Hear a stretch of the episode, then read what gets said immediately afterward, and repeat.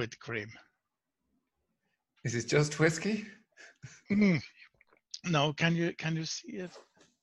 It's empty. Oh, this is just coffee. Ah, just coffee. When you said Irish coffee, It's Irish. there's, whiskey, uh, there's whiskey in it? Yes, Talisker. It's Oh. it's a shame to put Talisker in coffee, but there you go. It's kind of Scottish coffee. because it's Scotch. Scotch, yeah. Yeah. Leela is shouting, I have to go upstairs and, and get some more coffee. And is that okay, Frank? Yeah. Okay, I'll be down in one or two minutes. Okay, talkie. Still hear you. Bop, bop, bop, bop, bop, bop.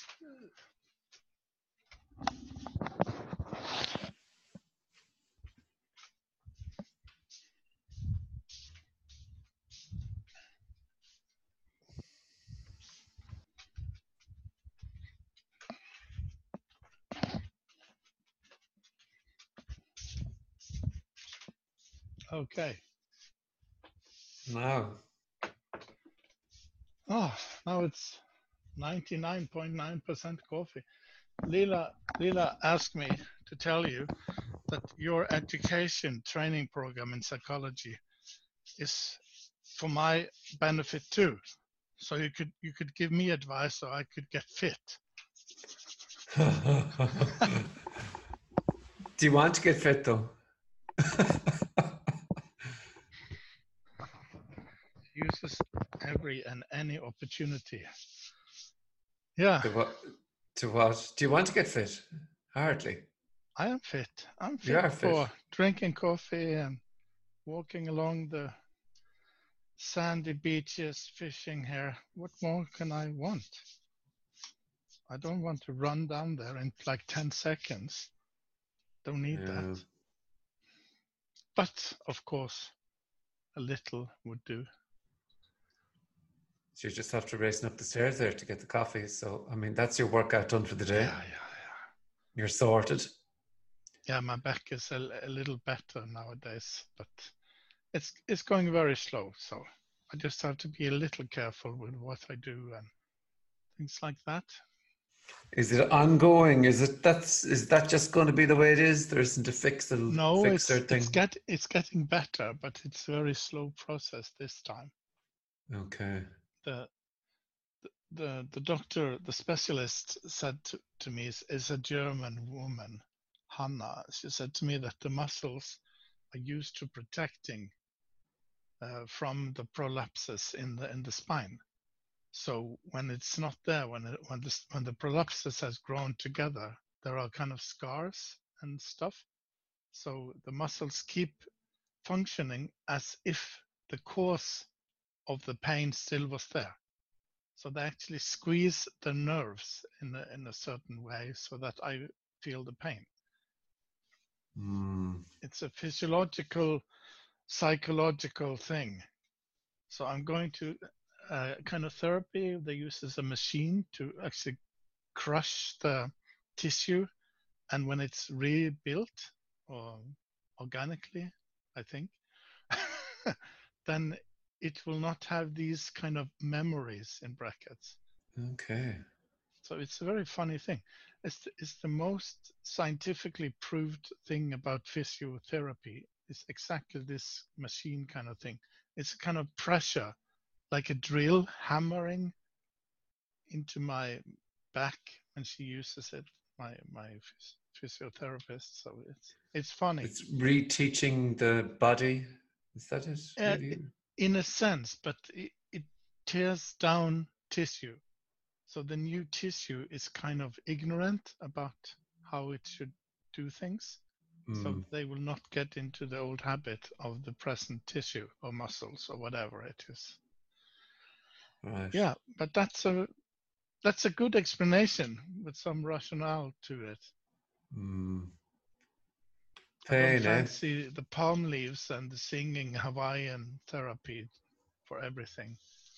But this is a kind of, yeah, it, it's a kind of experience that she has for many years working with people like me, various physiological pains and all that. So it seems to me that she is, she can very well be correct in what she's saying. Okay. That was a lot about this body. How about the other body? you keep it running. No, I haven't been running in ages. okay. I haven't ran since um, practically since I finished the marathon, which is that's Okay. that's a that's a How, long how time. did the marathon go? Did you cross the line in the end? I did just under like 32 seconds under the four hours, which I was Oh, going for four hours. I remember. My that was yeah. the objective was to go, hit under Yeah. four hours. I think I put up a graphic line that in some 20, 30 years you do it in no time. Yeah, if I kept going. So with Mm. that in mind, then I obviously I've just not running again. We'd see. Okay. I thought I would run again, but I just seem to have no interest at the moment. Mm. That's okay. Yeah, it's kind I was um, during the summer. I was getting on a, a boat and then playing a bit of tennis. So that just seems to be a much more fun way to be active than uh, hammering the, the ground. Yeah. Uh, that arduous work perspective I don't like when I do things. Well, I never really It's like enjoyed kind running. of duty. Yeah, it became a duty. Now, I did want to hit that target for whatever reason. I can't remember why I wanted to hit it, but I wanted to hit under four hours, And you did. You did. and I did. So that's Yeah. that's something, isn't it? I can't even remember enjoying the beers afterwards. I don't think I did enjoy the beers afterwards, which is Oh, I was I'm in so much pain. glad we invented time with 60 minutes an hour so that you could get under four hours. Yeah. I mean, thanks to those people. Otherwise, you wouldn't have known, would you? yeah. All, all of those things. Yeah. Otherwise, I wouldn't have known. Plus, I got a little uh, certificate that says I got under the four. So I look at that every day just to remind me never to want to run again. Do you know what I mean? You did it. Yeah. Yeah, I wish. Anyway, yeah, there you go. We see, I started off at five and a half hours when I did it the first time. Mm. So then, Well, a lot of things are easily improved in the beginning. yeah, I mean, you, you could do 90% of a lot of things very quite easily. But when it gets to the last 10%, that's where the real things kind of kick in. That that's that's the real challenge. To do the Yeah. 90% is kind of ordinary simple. Ah, well, I wouldn't say simple. Well, I wouldn't say simple.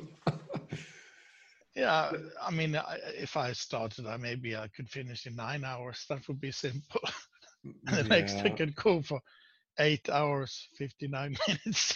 I think you just have to really want it, don't you? I mean, I just don't want to finish in three hours. if I if I really wanted to, I think I probably could do it. But Yeah. it'd mean a huge amount of devotion into running, and there's never really that much joy in it. It was more just the completion and the the completion thingy, yeah. The starting and the finishing and Mhm. the, the the task of it and the kind of getting through the pain somehow Hmm. out the other Yeah. side. That was that was somehow nice, maybe. But No, there um, always some kind of pain involved. Otherwise, you get it for free, kind of. So yeah, there was always an effort, some strenuous work that, or exercise you have to pass through. I mean, a friend of mine, he's now the head of the Norwegian Olympic Administration, is Tore Øvrebø. He started out rowing and he mm, became a coach. And I discussed martial arts with him when he was studying philosophy. We were studying it together, and he implied a lot of those ideas, and suddenly things started rolling in a much better way, m- more smoothly, you can say. And he asked this, actually, he advised this Norwegian top talent swimmer that unfortunately died a few years ago to actually do exercises outside of the swimming pool, Mm. to climb around in the wilderness on four, four legs, I mean, on all four, do those kind of things to build up the, the body's muscular uh, capacity or whatever, the flexibility, everything. And after he'd done that for a while, he really improved while swimming. He really, Hmm. really improved. Yeah, I bet it's something about opening up the natural movement of the body, probably. Yeah, it's like if you do one specific thing and only that, it's kind of you go into a niche and things not only can become very boring, but actually very limited. You have this Yeah. idea that if I keep running 100 meters, I will run faster and faster if I practice running more and more and more. And what you actually might need is to do something totally different. Mm. and that might seriously improve your running capacity. That's what he did with this swimmer. Yeah. Yeah, I could see that. Well, I, I did all this breath thingy, you know, this breath to try and increase the um, the lung capacity. I think it might have Yeah, made a difference, can- you know, that Wim Hof sort of thing. I think I, yeah, that um, can do think, it, yeah, I think I saw some podcast or something something other somewhere. than increasing the capacity whilst running. yeah. It, that it's that playfulness that is very kind of magic. when You do Mm. this. I mean, I was in a seminars listening to psychologists uh, some years ago talking about self confidence for women that wanted to establish their own business. And they kept talking about self confidence all the time, all the time, all the time. And I said that that's not the way what I would do. I mean, what is it that is required for you to start a business? You need to be able to put up a budget to price your services or products or whatever. You need to make calculations to to uh, write an uh, uh, what is it called an account uh, Business no. plan. Uh, you need to write the the in and out money, the expenses, the income, Okay, the accounts, yeah. and you need a, little of marketing knowledge. You need a little bit of that, a little bit of a- a few things. When you know all these things, in the sense that you have now what is needed, then self confidence will come as a shadow. Mm. When you actually know what is required, let's say on a minimum level, you are confident. Mm. You can actually start now. So instead of focusing on self confidence, you actually you you bring it up by doing something totally different. Yeah. Yeah, that's always this idea of focusing on the result, you know, focusing on the result as opposed to the process. Yep. People always want to address this kind of problem or challenge directly. I mean, if I would like birds in my garden, I have two options at least. I could either put them up in cages or plant bushes and trees. Mm. And if I put them up in cages, people ask, yeah, you've got birds in your garden. Well, I have in a sense, but once the trees start growing, the, the bushes, probably with berries on, then the birds will come by themselves. Mm. So to do things indirectly is one of my ways of doing things with Mm. people and for myself. Because because if you focus directly on it, you will kind of miss it. You will be able to do it, but you will not advance to a kind of level that has to do with, let's say, mastery or virtuosity or whatever. I mean, Yehudi Menuhin, the violin player, he was doing yoga, and he said that that greatly improved his way of holding the fiddle. I don't know if it's called a fiddle, maybe it's a violin in classical music, but it greatly improved his relaxed ways of handling the bow and the, and the violin. So that really was his way of doing something other than simply playing the violin and practicing. That yeah. Made him go a giant step forward, if you can talk about it in that way. Yeah, I've been thinking about that a lot lately. This that idea of play and the, how everything is so serious and how everything is like everything that we do. It's like when I was going for a run, it was okay. I'm running. I'm going to do five k as opposed to running for the bit of crack, for the bit of fun. And if I do five k, that's a byproduct of going out there. But maybe I'll just do a half a k and stop. Mm. Um, or it's just that idea of playing, and it seems this is a broad statement, but it seems like um, the world is serious. That it's very everything that is done for the most part is not just done for the sake of it. It's done for the the goal of getting somewhere, whether it's exercise or meditation or working in the job or trying to become good. It's always becoming. It's not for play's sake. Uh, and I know this is, but it, it, uh, this is moving into a certain type of conversation. But I, am just really interested in that idea of play. That um, it's it seems to be absent. Do you think that's true, or is that just in my most view? cases? I would agree. Yeah, there is a seriousness once you pursue a certain goal or a project that ends somewhere in the future, then it's very exhausting because the things you're doing now is simply instrumental. There is no joy in it in themselves mm. while doing them. Of course, you might enjoy doing yoga, but if you want to do yoga to become X or Y, then it becomes a kind of strenuous effort to get up in the morning and do, for example, Kriya Yoga, which is a very hard exercise on a more advanced yoga level, then then people are actually making it a lot harder for themselves, and the playfulness never seem to be the, be in what you're doing if you do it that way. Once once you drop the goal idea, I mean, if you practice yoga or if you practice athletics or gymnastics or whatever, if you keep running, things will happen with your body. If you lift weights, muscles will develop. I mean, we know that certain things will happen if we have a certain practice. But Mm. but we are more much more in our culture focused on the goals.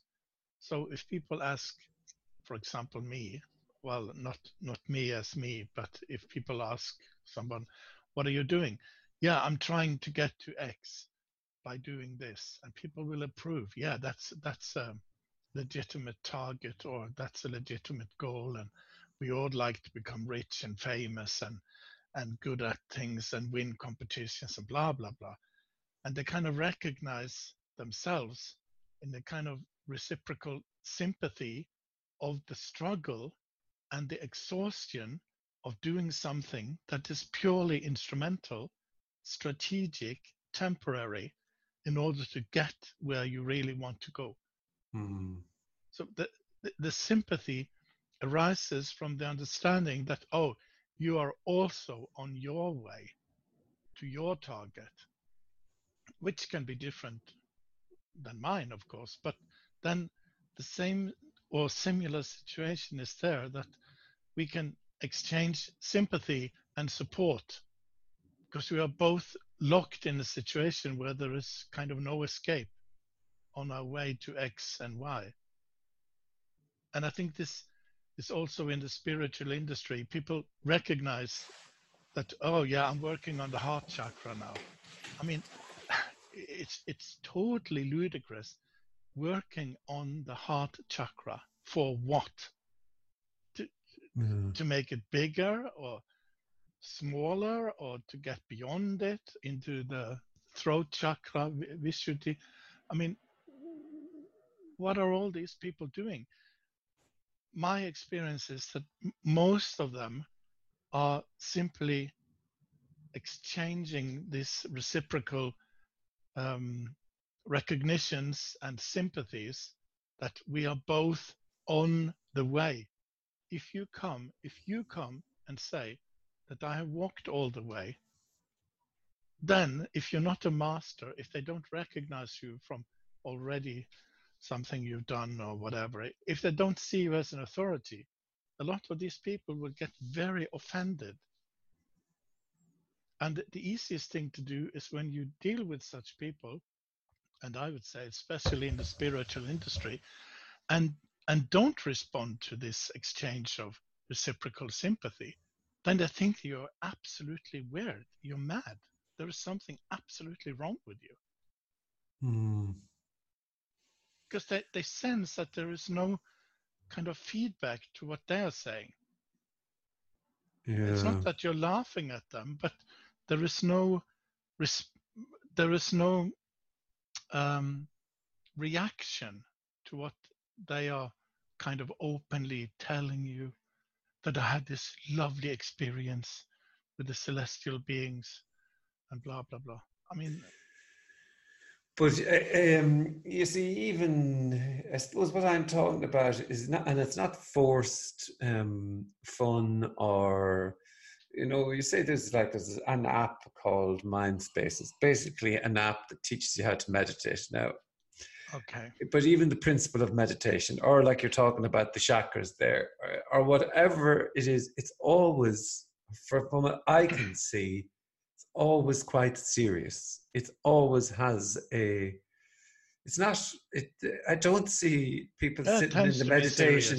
Even say, for example, somebody could come up with a meditation, a laughing meditation. I'm sure Osho had a, a, a laughing meditation, but it was all also for the purpose of some reason, as opposed to just when a kid gets on a bike, they're going cycling down the road, and they're not going anywhere, and it's just for the Mm. sake of cycling the bike, and it's just that seems to that bit of fun or messing and play acting and having a laugh seems to be absent from all of these quite serious things that are supposed to make you better. As opposed to yeah, you know spend spend 20 minutes playing football or i don't know whatever kick the football up against the wall for the sake of kicking the football up against the wall. But you see then the moment you open your mouth then it's uh, moment you really say anything about having a laugh or play for the play sake it's suddenly somebody will make something out of it really. They'll go okay i'm going to do you know what i'm going to do now? I'm going to go outside and kick the football up against the wall and see do i feel any better Mhm. Yeah anyway they you're, you're damned i suppose it's just that idea that i've been i've been playing with that idea of play and what it is. And then i went looking and i found some ted talks and conversations all over the internet. And they were all kind of a little bit dull really in the sense of trying to make some one was interesting this idea of introducing curiosity again. That was interesting. Mm. but Well, Osho designed with his disciples these therapies. Some will call them meditations. This mystic rose, where you sit one week laughing, the other week you sit in silence, uh, or you roll around and scream, or whatever. And Nataraj, Kundalini, Hu, e- everything, all these therapies, he said, leads to the moment that you can actually sit in silence and listen. It's kind of vipassana or Zen meditation. It's the same thing. To, for them to simply get rid of all the energy, it, it's like in not rid of in the sense that they are totally empty, but all these mad energies, all these conflicting energies in a lot of people, to, to, to actually calm them down or Hmm. to still still, the still has a purpose or a purpose it still has a Yeah. purpose though yeah and and also um yeah he wanted them to actually be able to sit and and do nothing. And in yoga they have this karma yoga which means that you actually work. You do ordinary things. You cut the vegetables in the kitchen. Of course that is needed but then you perhaps uh, grow something you, you get go out in the field and get the potatoes. I mean it's work painting the house whatever. To actually calm down all these energies. So to prepare a kind of readiness to really begin yoga or, or to really begin meditation which was osho's idea i'd like to say. Now if you look at this still, playfulness. Yeah, it still has a playing, purpose. Yeah. Yeah. Playing and playfulness has no purpose. It's a purpose in itself, yeah. which means that there is no purpose. Yeah. It's simply kids biking, girls and boys. They simply enjoy biking together, exploring yeah. whatever is going to happen. That is a play. Uh, if you look at a game, a game always has a purpose. It's about winning most of the time. So mm. a game, children will also play games, but we adults introduce them to games. There are certain rules you have to uh, follow and everything, and there is a purpose in the end of a game. A chess game is to actually put the op- opponent's king checkmate, and and there are a lot of games, but a play or, or playing does not have any purpose in that sense. And that is why we say that it is for the childlike, not childish, but the childlike people, they play all the time. They are not in this game anymore. Mm. They're simply playing. It's an effortless joy all the time. There is no purpose. It's not an instrumental thing that has been designed in order to get you on a certain uh, to a certain goal or to fulfill anything. I mean, a lot of people will say, the teachers, if you do this, then you will get there. Yeah, that is appealing to a lot of people because they sense that this authority can give them something. And when children are biking, they don't talk about what they will get. I mean, in that sense, simply biking. Yeah. And enjoying what's going on. Enjoying yeah. what is happening. So it's the same idea then in art, and uh, we have definitely talked about this before. Um, but yes. it's the same idea then in art, or it's where the, it's not the person that wants the number one single. It's the person that's just doing it because they love doing it and they're just playing. There um, are these people around, but a lot of artists have a hard time making a living on doing what they really enjoy doing. Mm. So a mm. lot of them try to sell paintings, sculptures, whatever they do. I mean, it, it it's a rough and hard life for many of them. So I can understand that they need to do that too. But yeah, I think that not all artists really have this playfulness. But when they do, it's kind of watching something that is pure magic, especially when they are painting or, or, sculpturing or whatever. To actually be able to watch them doing this thing with this pure joy is just amazing. It's yeah. it's like it's like a magic. Yeah, that's the something lost in other than than making something to sell it. Yeah. Yeah.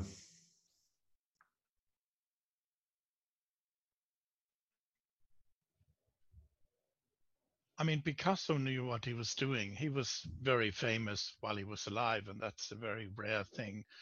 So a woman came to him once and asked him to buy a painting, and he said, "I only have one left." And she said, "Well, I I called you earlier, and I said I'd like to buy two paintings." So he simply brought a saw and cut it in two and signed both and there she, there she went away with two paintings. Of course, they are very expensive today because of this story.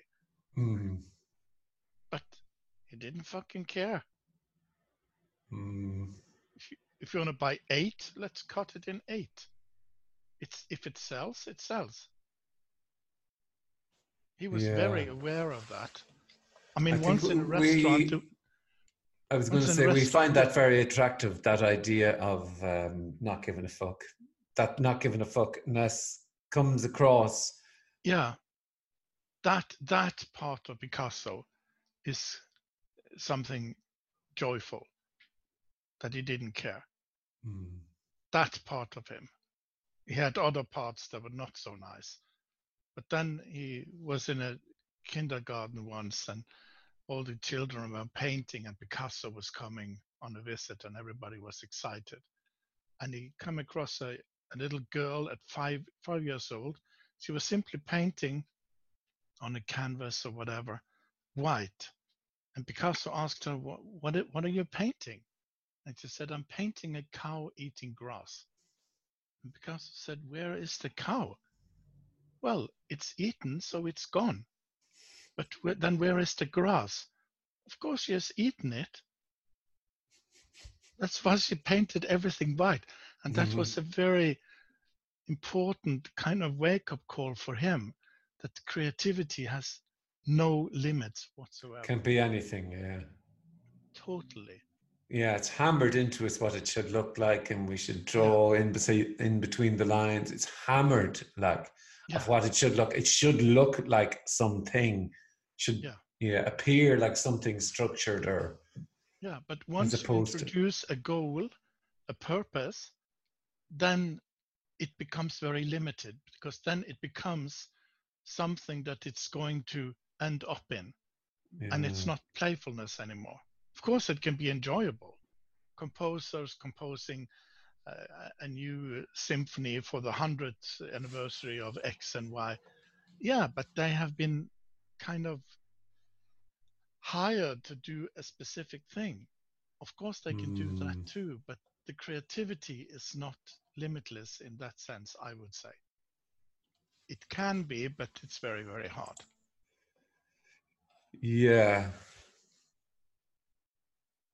I mean, one of the most famous Japanese calligraphists, he was asked to paint, uh, I think it was a dragon, I can't remember what it was, but he was sitting there and all the people around him were watching and he just couldn't do it. And he asked them to go into the kitchen and find something to eat, and they all went because it was fucking boring just sitting there. And when they came back, he just finished everything. Mm. So even him, even he had that kind of. Uh, it must have felt kind of limiting situation where they expected something that he should actually demonstrate something for them. He didn't want to demonstrate anything because he has these capabilities all the time. But then a violinist can pick up the violin and the bow and simply play. Uh, there's no fuss about it. But that anyway, that was his story, that incident. So when the music industry gives young people 50,000 euros and say, hey, we want three records or three CDs in two years, they simply go partying and then they wake up one day and realize that we have to do these three CDs. We have to come up with 50 songs or melodies or whatever. And that is terrible. Yeah, that's what suffocates shit, It doesn't it? Really, it's It's the having to. suffocating. It fucking kills things. Yeah, I Yeah, have to do that now. we know very well how to kill things. Mm. And the whole idea of bringing up children is actually to bring them up. It's not letting them grow in their own way, but it's simply forming them or disciplining them or making them into something that is acceptable from our adults' point of view. Mm.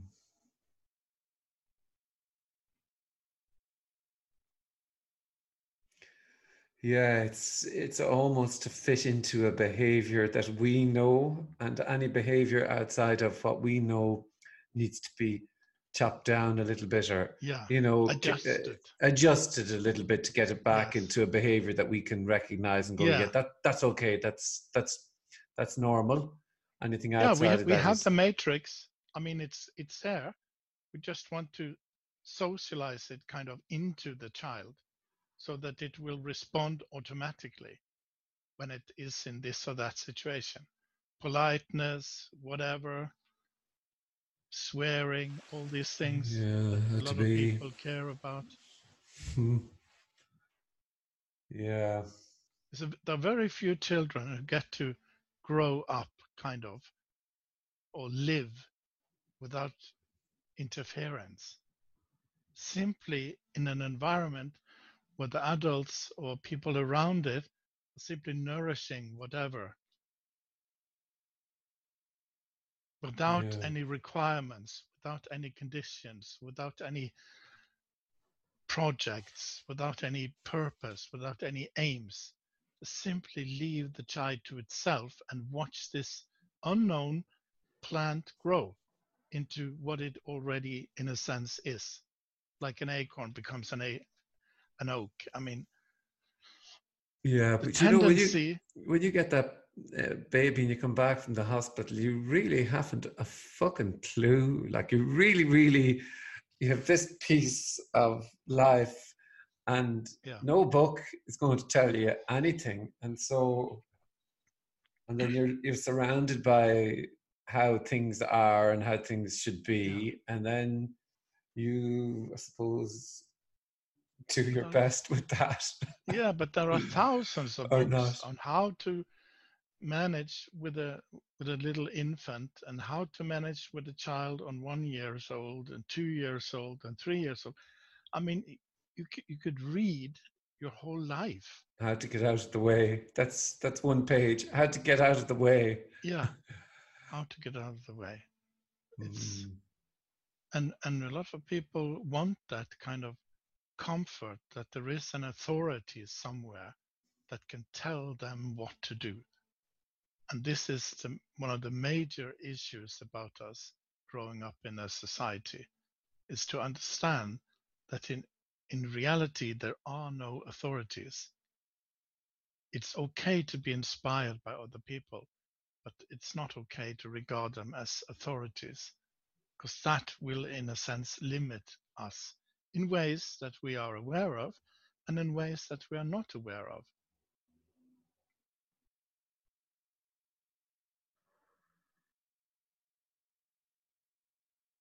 Mm.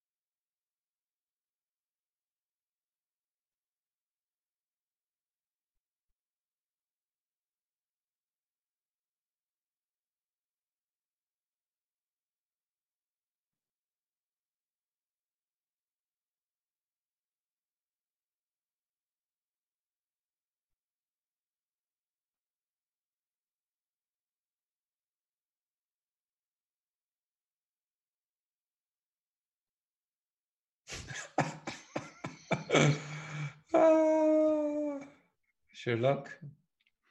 simply to say fuck it all authority we don't Mm. need authority we don't need authority at all to tell us what to do Mm.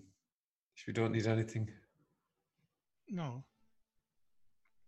i mean christopher hitchens and and a few others of those um, atheists they they say that okay without religion give, providing for us a lot of values that we should internalize and a lot of duties we should perform and everything and all the morale and all that do you really think that we would kill our neighbor? I mean without a preset system without preset authority telling us that it is wrong to kill our neighbor would we actually kill our neighbor? I mean don't you trust us as human beings? Where should this motivation arise from? That that i'm going to kill my neighbor? Of course we could have our quarrels and discrepancies or whatever. I mean it, it simply does not arise. It's not that violent anarchy that those people expect will happen once you cut all authorities' influence over you. They simply suspect that it's going to be a society where everybody rapes each other and kills and robs, and it's just tremendous stupidity. And they are utterly afraid of what will happen if they simply let go of that chain linking them to this authority. They dare not cut the rope and be free, as Zorba the Greek says in, in the book of Nikos Kazantzakis. And what do you think about that? The rope. In Nikos Kazantzakis lets this but what do you think about that? What do you think about that? I think it's I think it's a beautiful way of saying something that in a poetic way is true. You have to cut the rope. You have to cut the rope. Why? Yeah. Or understand that there is a rope and then simply let go of it. I mean, we are conditioned once we grow up in this society we are conditioned by our parents and schools and whatever to behave in certain ways and we need to let go of that in a sense or to understand it and then it will drop yeah do you why why do you think that that's i think so we need to let go of authority for well we can be inspired by other people, but we, we don't need to follow authorities. Mm. You don't Is follow that, authority, though. No. Well, I follow you, Frank. Mm. no, there is no need to follow anyone. You can be inspired, you can laugh with other people, you can do whatever with other people, but but not in the sense that I have to do what you say, Frank we do that when we are working for someone because we have duties at work. That's not a problem.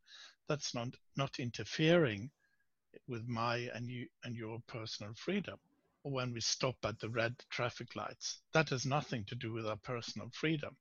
Mm. But once we psychologically uh, live our lives in a way that we follow others' advice or orders or commandments, then we are limiting ourselves and selling our freedom. Is that, that a bit of a story too, though? I mean, just as a matter of interest, like living our lives and all that. Is it not? Uh, uh, maybe just like how how is any of that happening? It's just all happening, isn't it? In the story of in, in by itself yes, the story, uh, in a sense. But this is happening by itself. This is happening by itself. Yeah, this is happening by itself. Yeah. no, I'm just curious. That's that about the authority and getting rid of the and breaking, letting go of authority. That'll well, happen, I, or it I won't happen. I say or... that that will benefit anyone, or that it will lead to something else, like a cause and effect thing. But yeah. a lot of people are struggling. They they they are not happy because a lot of people around them tell them what to do all the time. Yeah. And they do it. And that makes them very unhappy. The wife or the husband or the boss at work or whatever, relatives, the local priest, uh, blah, blah, blah. A lot of people live their lives simply following uh, the advice of others, and that makes them unhappy. So, a simple thing for a lot of people would be to simply drop that. But you kind of have to want that, though. I mean, that has to kind of arise within you. Like I always hated fucking authority and being told what to do, but you know that was in my uh, in the makeup. Really, that was in my character. My total makeup was a rejection of authority and mm. any kind of being boxed or closed in or told what to do. But you know, you couldn't that, and then the rejection and wanting to get rid of that came about too. You know, Mm. I can't say can't say how or whatever or but i'm saying the wanting to get rid of that either is there or not there isn't it is it i don't know like i mean i don't know what's happening I don't know where that comes from with you, but it can be uh, your character, it can be the people around you when you were growing up that allowed you to have this freedom, that didn't impose anything on you. i think it's the opposite i think i was just always a little bit wanting to i think it was was called the black sheep from a very young age I think that was just that. I think that was just there. I, um, um, who knows? Maybe it was a rebellion. Maybe it was a reaction to whatever uh, conservative sort of upbringing. But it's just so happened that that came about where, um, where I wanted to not. That really felt horrible. That felt Mm, prison esque, and I couldn't bear that. yeah. That's kind of just uh, that's inside It- the yes, makeup it- of. I think Mm. I was in a similar position as you described with yourself. That a lot of people around where I grew up in the western coast of Norway, which was very Christian religious, old Mm, school thing. We had to learn by heart 30 different psalms with all the verses. We had to pray this daily prayer every morning. And my grandfather was ill. He had cancer. He was dying. And I refused until Jesus cured him. I was seven, eight at the time because he died when I was nine and a half. And after two years and a lot of discussions with my parents, the priest said that Robin is exempt from these, these duties. I think that is the first response I ever got. So I was also, in, in a way, the black sheep. I I was into all these obligations, duties, morale, rules, regulations, but I never let them come into me fully. mm, and people growing up it's very easy to see in a, in religious settings islam for example is submission all the way and catholicism uh, and the, the church before the reform uh, with martin luther and a lot of protestant um, organizations and, and branches of christianity of course raised their children in a very strict setting. And the psychoanalyst Alice Miller, who, who's written a lot of books about childhood and so, so-called child upbringing, she found out that um, so-called terrorists in the 1970s in the Brigate Rosso and the Baader Meinhof, over 85% of them were daughters and sons of priests. Now they've grown up in this strict uh, play by the rules thing. And once they discovered the hypocrisy of their parents, that the parents really didn't live up to what they ordered them to do, then they let all that anger, all that resentment pass on to innocent third party people. I mean, they didn't have the courage of, I don't know what, to actually bring that issue up with their own parents. And it's very interesting that she found out that it was around 85% of them. That is no coincidence. When you look at your, uh, when you were saying you were describing about your scenario, and you said, "Well, I didn't let that in." That just that's just the way it happened, though. It's not like you can, and it's just the way the physiological makeup of Robin rejected that. The, the psychosomatic movement of um, Robin just rejected that I, authority. I that don't know how to answer that because I really don't know what what happened at the time, but uh, it it never got in. That's what I can say. Yeah, there you go. But so that's what, now that's I what I'm now I can say I, I live in society, but society does not live in me. I'm not part of it at all. Although seemingly I'm a part of what you call society. Yeah, seemingly. yeah. So I, I live in society. I stop at the red traffic lights. I do certain things, but it is not me. I'm I'm not bothered by any of that. I would not do what Richard Dawkins says that he does, that to, to read this prayer or the blessings or whatever. He says that he can do that because it doesn't mean anything for him. I would not do that in church because I know very well that other people that don't know this from my perspective, they would think that, oh, yeah, he's one of us too. And I, I don't want that to happen. Not that it means anything, but I would simply not do that. But uh, what I'm getting at that that really is your makeup from from the few times that I've met you. Your character is not suddenly going to go around and that's why you can say i don't think i would do that i mean anything is possible but um, uh, your character seems to be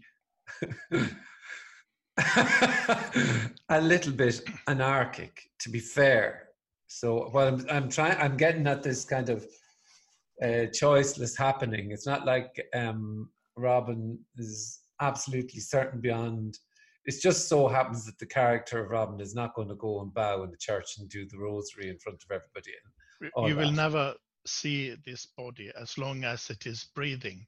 Do that in church.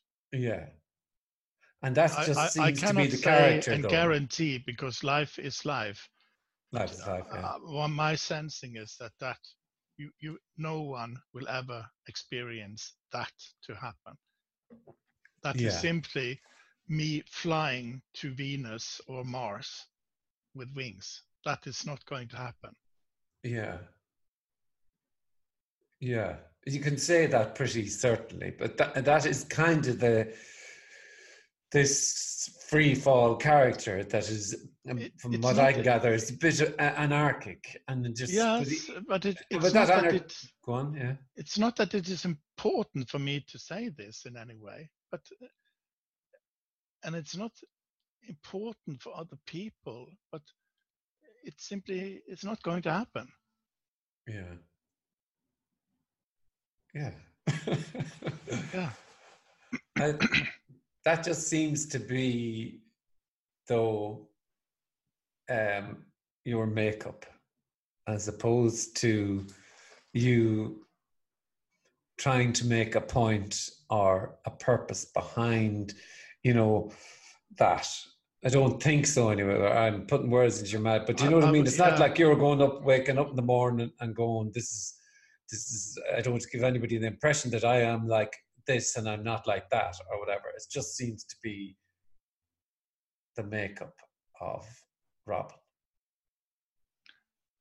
You can say that, and uh, that's still the Robin story thing with this body mind, but yes, it's it's not going to be like that. Um, I'm certain about this. Mm. In a hmm. diplomatic way, I'm using language now, but these things are not going to happen with me. Mm. I, I, and I don't respect Richard Dawkins for doing that. I simply have no respect for the man. It's not that I have respect for anyone. I don't respect anyone. Why should I respect anyone? For simply what they are or what they are doing. This is also a word invented as a part of this disciplining um, realm or this this world where everything is predictable and people have aims and are pursuing various goals that word respect and also forgiveness and consciousness are in the west christian designed words forgiveness is a total Christian thing that even in the secular society has become important for a lot of people. It's a kind of re-Christianizing people when they think that that is important. Why should I respect anyone? I don't have to. It's not a rule. It's not a commandment. I just don't give a fuck. Should I respect people like the Jews and people, uh, Muslims, because they cut the foreskin of their seven day year old, uh, se- seven days old male child? Sh- should I respect that because it's a long tradition in those uh, religions? I mean, should I respect uh, a lot of this these things that religious people do? Should I respect politicians? Why why should I respect people? It's simply trying to tie and yet another rope to me that will make me um, predictable. It's not that I don't want to be predictable or predictable. I just don't care about any of those. But it, it's a way of trying to attach me to what's going on as a society and to say that, oh, yeah, he's a bit crazy, but but you know, he's one of us. Mm. No, I'm not one of us. I'm not even me. Mm. In this freedom, there is no us, there is no me, there is no I. I don't know what the fuck this is, but it's enjoyable. Mm. This is freedom. And in, in a sense, you have to be watchful. I'm, not saying this as a cause and effect thing, but it's very easy to get tagged by a lot of things happening around or by a lot of people around. Like like they kind of get their hooks into you or a rope tightened around your waist or whatever. And th- there are so many ways these things play out all these attempts to try to get me i feel it almost daily to get me back into the flock. And I cannot go into the flock because there is no flock. At the most, there's just a lot of individuals who do things together, and we call that society. They have certain agreements, and we call those values, knowledge, whatever. Yes, they're simply agreements between a lot of individuals. So what? And when you mean be pulled back into the flock, is this um, like work or consulting or just being dragged in and you know to do uh, normal things or what, what is it that you when you say that that you mean? Oh, I have my relatives, family, a few so-called friends. I have so-called friends and real friends. You're a real friend, Frank. Uh, they say to me, why don't you work as a lawyer? Because you could earn a lot of money and you could, you know, be in the newspapers if you defend those criminals uh, doing the worst things around us. Yeah, that could happen. Yeah, yeah. I actually studied with one of the most known uh, lawyers in Norway for like two years, went to all his court cases, and I learned a lot of things. But that's not my way. That not that I have any way, but they kind of want me back into saying that, oh, you're normal. Mm. And especially my mother. but that's life. That's and, life. and mothers. And what I mean is, I mean, we can all relate to that. I mean, Anybody was a mother, when anyway. will she give up that project of getting me into what she thinks is normality? Oh, I don't know. I don't know. She once I don't think so. uh, She, she had a boss at school. I actually knew him because I used to work uh, uh, in the municipality. So I actually met him a few times during the year, and we talked about fishing and stuff. And my mother complained to him and said, "Well, my son, you know, he's not married. He doesn't have a proper job." But I said, "Just, just stop. Don't fuck with him. He's fucking with us all the time." don't fuck with him. He is immensely enjoyable. He's a real madman in a loving sense. Don't don't do anything. Just leave him alone. Enjoy being with him or don't. That's what he said to her. And the next time I went to see her, she was kind of, yeah, he said, uh, had a strange conversation with him. And I said, yeah, problem probably told you to shut up. And said, yeah, that's what he told me. yeah. It's well, your mother tempting. obviously is a strong character if she keeps coming at you. So, yeah. what are you going to do? She's been to Sai Baba's performances in India and seen that magic going on up close. And yeah, she, she's read a lot of books and interested in this spirituality. And yeah, but mm. it's, it's okay. Uh, the thing is that a lot of people feel so tempted once they recognize that this is the lost sheep, kind of. Now, in the Gospel of Thomas, the lost sheep is not any sheep in the flock. It is the most robust, the most energetic, the most courageous.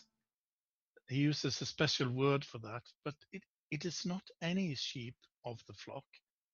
It is this sheep that has the capacity to cross out of the flock and cross that border where the flock ends. And when it returns, everybody is happy because now it's back in the flock. Yeah, it's back in the flock, baby, but sure, it doesn't belong to the flock anymore. Yeah. It has discovered something that the flock yet has not. And the flock can never discover this.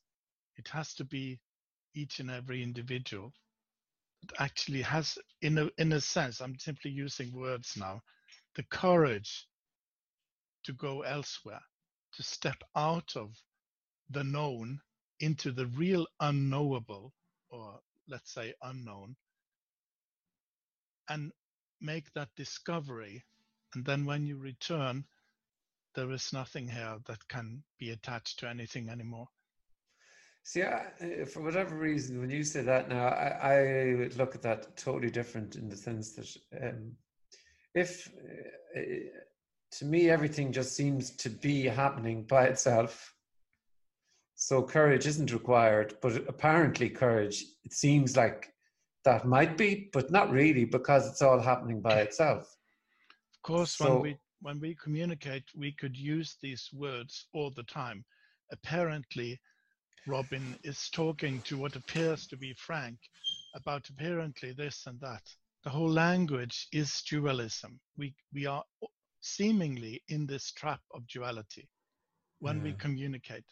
So instead of trying to make each sentence look like it's non dual, we simply drop that shit and we say I and you and all those things. Of course, things happen by itself things. But that's all. I'm saying. So forget the word apparently. I'm just talking about things happening by themselves. So courage may happen or may or may not happen. Yes, that's, it's that's not all required. I mean. I'm it's just saying required. that's what I, what it's I not mean. a necessity. Nothing is required. Nothing is a necessity. It's not that you have to do this or that.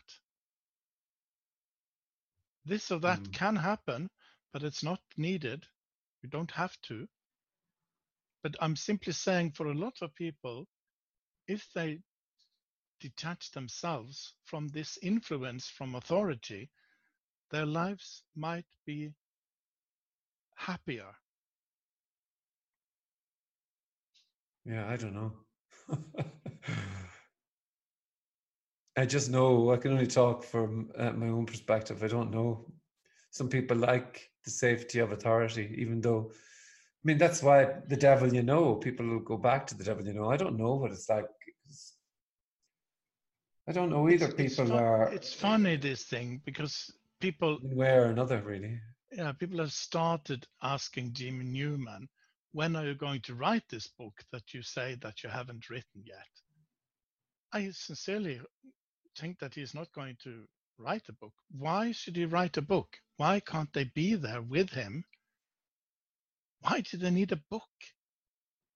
They need a book because they they still seem to be attached to this authority complex and a book is more kind of authoritative than to have Jim Newman there in person.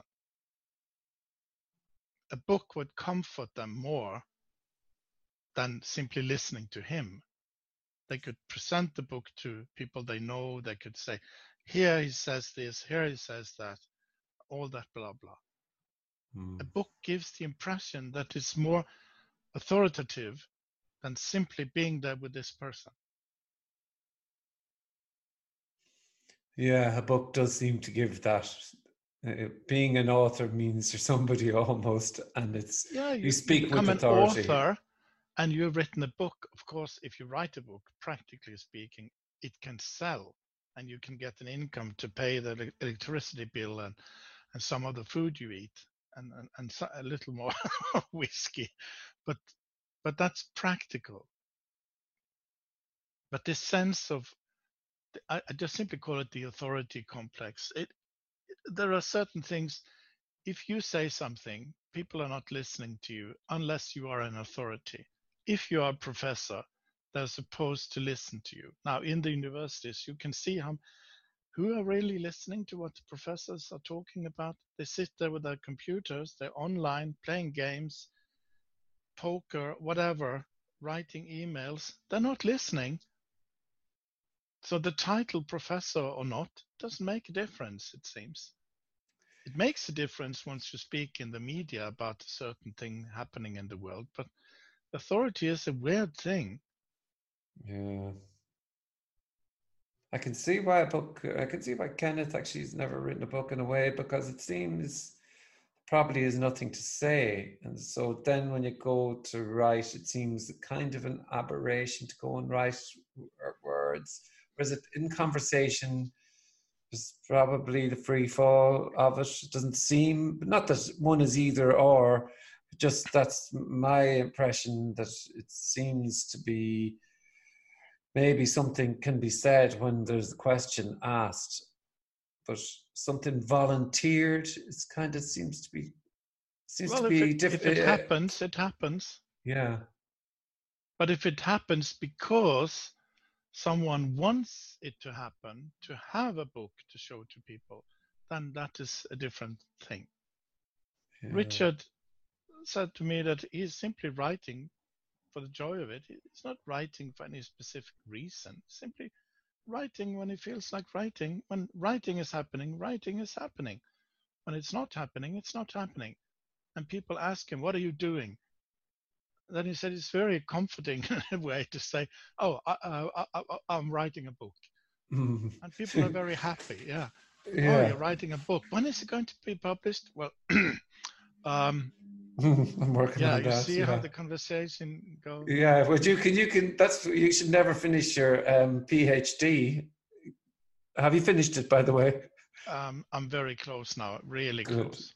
Because that's what yeah. you just say you've got your answer. Not that you'd ever need an answer anyway, but you have your answer with, well, I'm working on my PhD.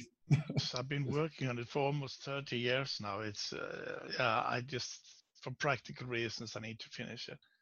The pharaohs mm. of Egypt, they never finished all their buildings. They simply let something unfinished over to the next generation. Yeah. I, I like that. Same here. Yeah. I think there's a couple of filmmakers and authors uh, that they don't go to try and get resolution all the time, mm. which is kind of brave because you feel like you need to. Well, I remember when I was writing, I remember thinking, "Oh, wish I have to get an ending." yeah, but, but to it's be kind in of a, this openness where there are no paths leading in any direction is something totally different than being on a path to something. Hmm. It, it you can say that it requires a kind of courage not to, attach oneself to a certain path or going in a specific direction, but simply to remain in this openness. And this is my daily challenge from more than one individual around me to, to remain this openness, not to remain in this openness, but to remain this openness. Yeah, and how do you do that? Oh. Well, I would say by now I know all the tricks, but in in a mm. sense, I have to use language, of course, since we are communicating. To be this openness means that there is freedom available for everyone. I'm not imposing anything on anyone. And this is felt by people. That's why this my my mother's boss really enjoyed me because th- th- there was nothing that I required or wanted or was going to drag him into or wanted his help in doing. I mean, it's an openness. It's the openness in a house that allows your friends to be there. It's not the furniture. It's the open space. And if, if I'm totally into my projects, as a lot of people are, there was there is no space for people to be around these people because everything is filled up with them and their own projects. You have this expression to be full of themselves. There is no space available for anyone. It's very stressing to be near these people because there is no openness. I'm not boasting that I'm I'm totally open. I'm not saying that I'm totally open. I'm saying this is this openness. And it has nothing to do with me as Robin. Mm-hmm. It's like an open park. People can come there. If they want to play tennis, they play tennis. If they want to run, they run. If they want to bike, they can bike. There is this freedom to do everything they feel like doing. And with children, they sense it very quickly when I'm with them. They, they, they sense it imme- almost immediately. Mm. And a- and a lot of adults get very pissed at me, of course. That's almost like a daily routine. Yeah, well, you poke though. Is that fair to say? yeah, once in a while. Yeah. Mm. I mean, yeah, what to do? Mm. Yeah, that's the that playfulness thingy, I suppose. People are very happy when they see me with a fishing rod because then then they know that oh, you're walking here because you are going there fishing, and that uh, almost unconsciously calms them down because then they know that I'm off to something. I'm not off to anything. Fishing is simply happening. It's not that I am off to fishing because I want fish and I want this and I want that. But but the visual appearance calms calm people because they they sense that I'm here with a purpose as they are here with various purposes. So if I if I just walk down to the local supermarket and carry my fishing rod, there there's nobody questioning anything. Everything is okay. Is the long and short of though what your everything I mean is is um that seems to be how it's unfolding that world or that experiencing for you um seems to be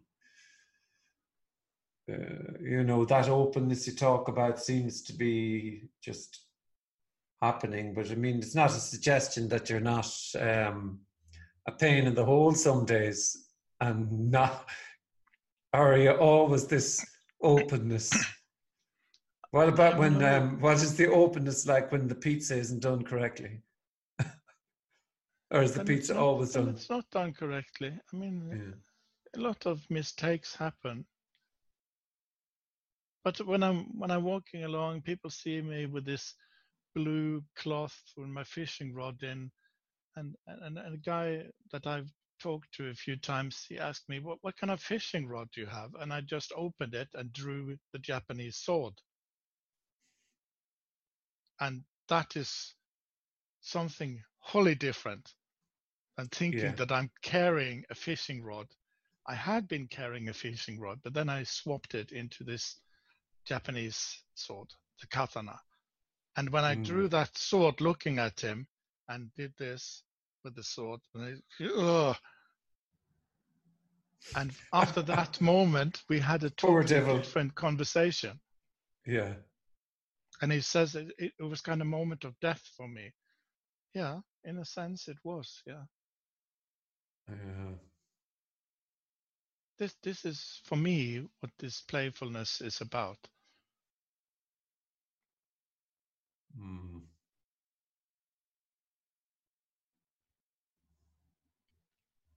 It's a sort of um, provocation, you know, in a maybe it's, without the wanting to provoke. It's it's playful, but it's confronting too. It's not like you're offering somebody a chocolate. you're you're scaring the BJ's out of somebody by doing that in a way, but then afterwards they will see they were never under threat. Although it is just so you're, ba- you're basically what you're doing is utterly breaking the ordinary routine there of somebody. Somebody's in this sort of a hypnotic loop of thoughts yes and daily it's, lives it's and how they see you loop. and and what you're doing is for whatever reason is ripping people out of it it's, it is we've talked about this but it is this sort yes of zen yes. whacking on the head thing yes it's like that yeah yeah they, they've seen me so many times fishing because this is not a big place with 6000 people around. They've seen me fishing seen me carrying the fishing rod. So they they come into this hypnotic kind of circular thing that they absolutely know that this is a fishing rod. So after a while they get curious. So can we see the fishing rod? And when this thing happens it's like crushing that hypnotic loop totally is that, is that a- when you were a younger man has anybody ever done that to you where they uh, you were in your head and you in Yes, this I was in France with a bowmaster from Japan, Kyoto. He was an old man in the 70s, 80s, I don't know. And he was supposed to lead the whole thing with the Japanese delegation. And everybody was shooting arrows. They do it in a kind of perfected uh, way with certain body movements. You have to pick up the arrows in a certain way and you lift up the bow and you shoot. And if you drop an arrow, you're supposed to kneel down in a kind of ceremonial way and pick it up in, in a specific way in a specific manner. And this guy, he was going to to shoot, and suddenly an arrow dropped, and it just bent down. His bottom was up high, and the Japanese delegation was just shrinking of this horrible, non uh, mannered person. And a lot of the Europeans were there. They were simply, what's wrong with him? He picked up the arrows and then he got up and he shot two arrows right into the middle of the target. He could have missed the target. That that's not essential. But then he showed them that it, it's not about the forms and everything. It's not about the rituals. It's a, it's about what is happening. And two people were laughing. It was me and a Finnish guy. And I would say almost, of course, he invited us out alone with him. Mm. And a lot of people were so angry at me and that Finnish guy for laughing that they really had discussed whether or not we should be at the end or c- conclusion party or whatever, the goodbye party thing, because we were not behaving. We were simply roaring with laughter. Yeah, but so you got it though you knew what he was doing When I when the when he bent down, I started laughing. yeah I did the laughing didn't happen when he shot them, eh, but I started laughing when he bent down. I I have no uh, recollection of of actually consciously thinking about it. but it Mm. was so out of the way that it made me laugh. Yeah.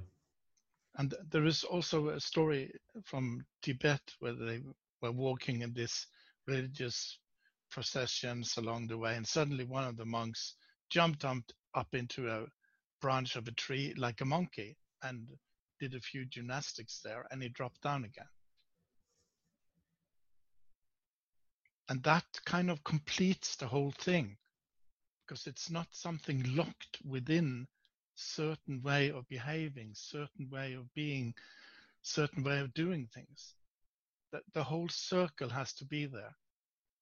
And I think Zen is excellent in in showing that it's it's a whole circle of life. It's not the kind of perfect parts. It's also the imperfect parts. It, it's everything. And I, I had a few other moments like this in my life, and they were really kind of important for me that that really happened. Mm. Did I tell you about my deaf friend from the Faroe Islands? No, I I've, don't think I've so. known him for years. He was deaf, and when I was visiting him, we were writing on a kind of small blackboard thing, and yeah, all that. And he came to Bergen to visit me, and he wanted to go to the Society of the Deaf in Bergen. And uh, he'd been sitting not that athletic, so he was kind of big. He was in the second floor, and I just ran up the stairs, and there was a sign there the Bergen Society of the Deaf. And I knocked on the door in a roaring laughter from behind me. And I turned around, and that is the first time I realized that he is deaf. All of me realized that he was deaf, and that was the first time. So to know things in the head, so to speak, is very limited. Mm. I completely forgot where I was when I was knocking. I was 25, 26 at the time. Mm. I completely Utter forgot. recognition beyond, yeah. Yeah, and that roaring laughter. And of course, when we entered, he explained to them that I was knocking on the door, Mm. uh, and I was simply, I was simply in tears. I was simply crying because this was totally wonderful. I was Mm. completely shaking, all of me, because that's the first time I fully realized he was deaf. Mm. And that moment has followed me into martial arts and other things I've done, meditation and therapies. There is a, an enormous difference between understanding something and really understanding it, Mm. or actually really seeing it. I- i- i- What's interesting about this is um, you can't ever pinpoint a moment, not really, when of total understanding or totally getting it or totally um, all of that just is gone. Is that all of that um, idea of uh, fully understanding or knowing or getting something? All of that kind of just falls away. It's like a, a clicking back into place of just everything, where there isn't anything happening really. So all of those things of all of those moments of finally getting it. You say in the search for, let's say this, there's this idea of, oh, when the moment arrives, I've, I've finally got it. There no, you seem never to be, get it. doesn't seem to be a. It's it like it's the moment in a circle. Suddenly, it's all. It's not like there's any. I, I, I'm not making any claims here. I'm just stating that my sense is that that uh, that end point and starting new point is not there. There's not doesn't seem to have ever been a bit a middle or an end or a start. It's just the like if you look at a circle, you you can't see the start of where a circle starts nor where the circle ends. Ah, the You know what I circle mean? is already complete in itself. It cannot Yeah. be improved upon, Mm, regardless of whether or not it's painted exactly in 360 degrees. That doesn't matter. It cannot, the circle cannot be improved upon. You cannot be improved upon because you are everything. Mm, It's just this idea of there being a you as an entity keeps you away from seeing that this this is everything. and And the problem the problem is that there is no available space from where let's talk about me now. From, as a person, Robin, there is no available space anywhere from where I can see everything because I am also this everything. So Mm, there is no distance everywhere from where I can look at this everything. It doesn't exist. But the problem for the mind or the individual I is that it wants to find that space somewhere that it finally can understand what this is. And it does not exist. It exists with a lot of things in life. You can learn a language, you can learn horse riding, you can learn, you can do a lot of things, dancing, playing the violin, whatever. Then it functions because there is a distance. But with this thing, this thing, with this, there is no distance everywhere. And that's why it's hiding in being everything. I cannot see it because I am already this. Wanting to see it. It's not Yeah. possible. I am already everything. You are already everything. There is no available place that exists from which you can see this everythingness. No, because you are also this everythingness.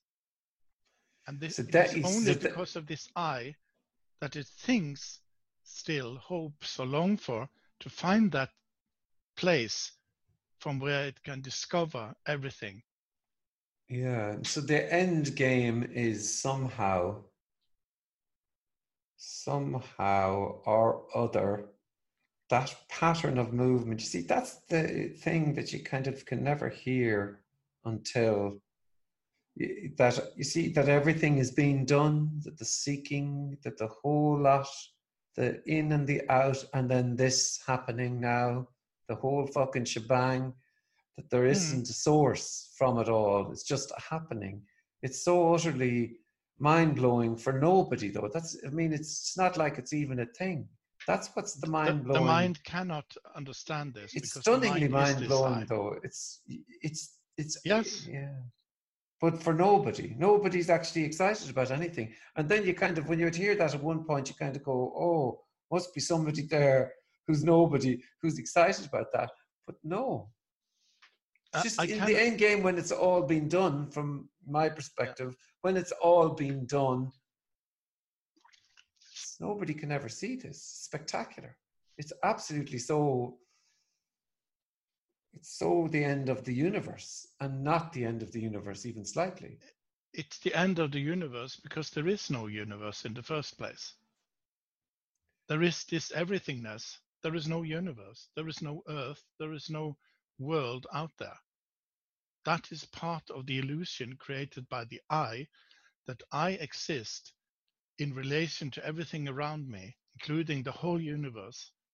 That is pure dualism. The thought that I exist and the universe is out there. That is exactly this ignorance, this blindness, or whatever you call it, this illusion. Doesn't matter what word you put on it. It's it is this uh, um, arising from from the thought, the, the sense that I really exist. is it not just still though happening by itself everything just happening by Happening by itself itself. it have no seems like it's what this is.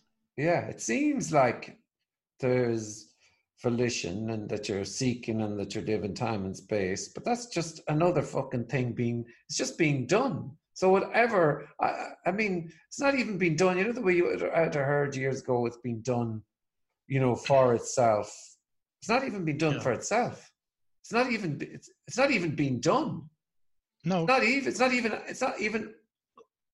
You can't even actually say a word. In truth, you can maybe. You can't even actually. You would never even talk about it or do another podcast or say anything at all, because uh, even the moment you start speaking or telling anything, anything comes out of your trapdoor at all, at all, at all, seems like you're Mm. objectifying something when that is happening by itself as well. And that is Mm-mm. utterly fucking mind blowing for a human being in time and space. Definitely Mm. unbelievable for me anytime I heard it. It was just outrageous Mm. to think that this could be happening by itself. And even trying to understand that intellectually is not there. It's nothing is there. And then who knows then? Because always when, when I used to listen to you talk, I'd say, well, he must know. It never occurred to me, the other. and it's not that it has occurred to me. There has been no realization, nothing. But then that sounds like it's a realization. in language, in commu- sounds like it, yeah. communicating, it sounds like there is one here who has got a realization and understanding and knowledge or whatever. Mm. That's purely what it seems to be like in language. For the sake of you communicating, we are using language, and it's unavoidable that it seems so when I Mm. say I and blah blah blah. I mean, Socrates said that I- don't even. Uh, so I know that I don't know. I cannot even say that. There is nobody here to say that I know that I even not know. I cannot even say that I not don't know. Yeah, well, I don't know there is no say, one here to say that. I don't even know. easily uh, to yeah. improve on his statement in a sense by, by saying this. not Mm. even nobody here. There is nobody here to come up with the statement that's that can that can say that I know that I even don't know. I don't even yeah. Blah, But the beauty is, though, you see, the beauty. Oh, I hate using the word beauty, but the freedom. I, I, they're all positive words, but the the is the unknown. That's the, the, the freedom is the unknowing. The freedom is the unknowingness. That's the freedom. Because living in knowing, man, is just fucking utter pain. I, I would say not the unknown as something that can be discovered and be known later. I would Mm. say the unknowable.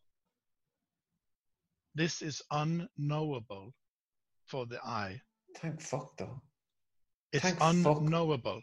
Yeah, but thank thank, fuck. fuck. thank fuck, it's unknowable because suck on, uh, suck real- on that like for uh, I said that suck on knowing for eternity, suck Yeah. on knowing this for eternity, and Yes. then try to get out of that fucking knowing. Oh man, oh, oh, you know, Yeah. suck suck on the sweet of being God for eternity or whatever you want to be, whatever this thing that you might be looking for. Suck on that for eternity, then you'll fucking taste torture because what do you do then? eternity as that Well, as utter is- bliss and knowing and fucking Yeah. everything oh my god and these be a stories, thing who knows things forever is torture beyond all compare yeah, and these stories, if you as a Christian, for example, would actually come to heaven, there is no escape. There is no way you can leave heaven ever. Or can you be a bad boy up there and be sent to hell for kind of uh, uh, correcting your misbehavior? for a no, weekend no, no, they- they cannot even send you to hell because uh, hell is not a place where they train bad people to become good. There is there is no way. You- have to stay there for all Yeah. eternity, and there is no escape. and and and Who all want that? i mean and no way out No way out. i mean In, in whole Christianity, in Islam, in Judaism, they never ever once say that there is a possibility out. yeah they do say that in Hinduism, that there is this idea of liberation, moksha, where you actually step out of the cycle of birth and rebirth, where you actually leave the wheel of karma they have it Mhm. actually in the midst of their own religion this thing that you actually they call liberation and they do not say that liberation is to come with the gods as they do in monotheism they simply talk about moksha liberation Yeah. See, yeah, it makes like you see to be a thing in eternity, like to be a thing in eternal in Mm. eternity is um so, so they have it in in uh, mm, hinduism of course they have this traditionally this notion of a self being there. And for me the hilarious and funny thing is that when buddha comes along which was a kind of uproar a rebe- rebellion against that uh, old traditional belief in in a self and the rituals and all and all the gods he said that there are there are none of those things. This there is no self anatta or anatman in sanskrit and pali there is no self. So when i'm visiting and i used to visit a lot of uh, some of the uh, zen temples i ask people when we're eating lunch because they are more talkative than who is going to become enlightened? Mm, and they simply said well i hope one day that i will become yeah but buddha says that there is no self. There is really there is no you that was before this thing thing happened to me who is going to become enlightened if there is no you if there mm. no self then there is no entity that can become enlightened and that Yeah. that is already in mainstream buddhism and they all seem to have forgotten that Yeah, or that's just happening it's too. right up in their nose and they don't see it it's not the becoming enlightened thing it's realizing that there is no self. That is the message of buddha. Not the eightfold path or the three jewels or blah blah all the blah blah. That's just toys that is given to, to children to play with. The real thing is to discover to discover that there is no self there is no you. And yet nobody can discover was. that. yeah I- nobody I to discover discover that. because I know, I know, I know. Uh, We're only, no, we're only, nobody we're only, discovers that it's that's not the- discovery and that's the real- beauty. But that is the beauty. that That's the the beauty that you could never have in a bazillion years. It's the worst riddle that never was. It's the worst fucking thing. it's the most anyway fun thing, I suppose. It's not fun it's though. a, it's a nightmare in a sense that people talk about the light at the end of the tunnel the, the, thing is in a way to realize that there is no tunnel Mm.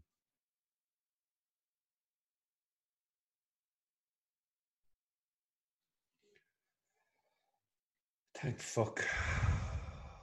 this this is the you can say this is the beauty of this limitless freedom that there is nothing attached to a me that has to do or are doing and cause and affecting and all that it's simply totally gone. Everything is totally gone. And that is why in communicating we tend to say that everything and nothing at the same time. Now you can say everything means everything and nothing means no thing. So everythingness and no thingness then it becomes almost borderline intellectual nothing means simply nothing Yeah. there are no things there are no entities anywhere that that is part of the illusion so we say everything to indicate all the things you can think of are actually nothing actually this nothingness appearing as different things in this everything Yeah. Saturn, you, your dog, your neighbor. It's simply an appearance of nothingness in the form of a dog or a you and a me, Robin, sitting here. It's hard to believe that the relief would be that um, it, there is no one. It's it's unfathomable. If if It- it you're, if you're if you're in if you're in the cycle of looking for whatever the fuck, hearing that there is no one and how could that possibly be a relief? Or uh, is i don't know. Wow. It is unfathomable and it is unknowable. Thank fuck though. I mean totally. that's but that's that's why it's amazing though. If it was it is, knowable it would yes, be absolutely yes. fucking disgusting. That that is why this is fucking amazing if it was the truth or if it was something to be discovered it would be horrendous it would be there is no truth because Yeah. truth is taking some of the things in everything to say that these things are true in in a kind of uh, opposition to what is not true that is taking some part or parts of everything and call those parts true and that Yeah. is limiting everythingness into somethingness so there is no truth there is not even truth Oh, I mean, it's so amazing because you see, if see mm, this idea of discovering or arrival or whatever Hmm. Is um it's fine because that's the way the program seems to work Arrive in some way shape or form to in some place somewhere something but is- when That is all those who talk about the teaching that you will one day arrive where I am. Yeah. Yeah That's total bullshit. Every word though i think if you're in the seeking game every word no matter what it still appears like uh, you know that somebody knows something no matter what way if you're on the seeking game no matter how uh, way you hear it you still will hear a carrot It's No matter- appealing. yeah Yeah. As long as this I sense remains, there is seeking. It's Mm. unavoidable because the I seeks to dissolve itself or to get rid of itself, or however you say this in language. It seeks the non I, it seeks Yeah. the non self. And as long as that is not kind of here, the seeking goes on yeah it's unavoidable. Now, what I'm saying is that you are never any se- yeah. you are everything. You are this everythingness. Now, where would you arrive? If you already are this everythingness, where would you arrive? Mm. You cannot arrive because you are already everything and nothing at the same time. and that's there is no God. Thank place. fuck like oh man There is no from and there is no to. Mm.